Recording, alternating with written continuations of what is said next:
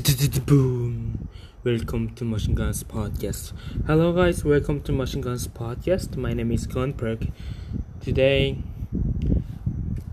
I'm thankful for my dinner today. I just eat a bread. Even though I just eat bread, I was just, it was very delicious, and I'm just thankful about it. And for today, I want to share one message from book of John chapter 19 verses 1 to 16 no 1 to 7 which is Jesus is like being like sentenced to be crucified. And he said then Pilate took Jesus and had him flogged. The soldiers succeeded to gather a crown of thorns and put it on his head.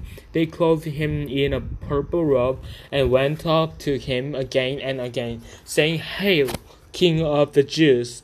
And they slapped him in the face. Once more, Pilate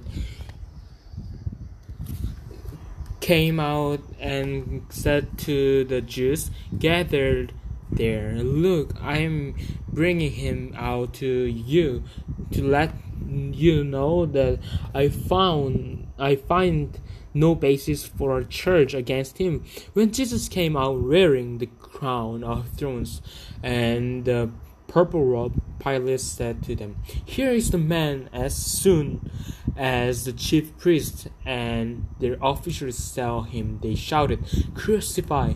Crucify! But Pilate answered, You take him and crucify him.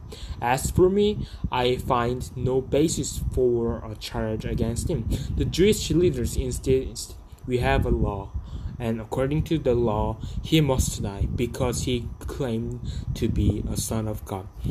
So in these verses, the chief priest didn't know, and he just suspicious about that Jesus is not Son of God, but actually, what we know is Jesus is the true Son of God who sent by God.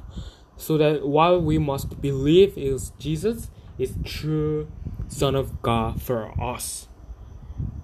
And we need to believe in and follow his way, what he walked before us. Yep, I think that is what I want to share today.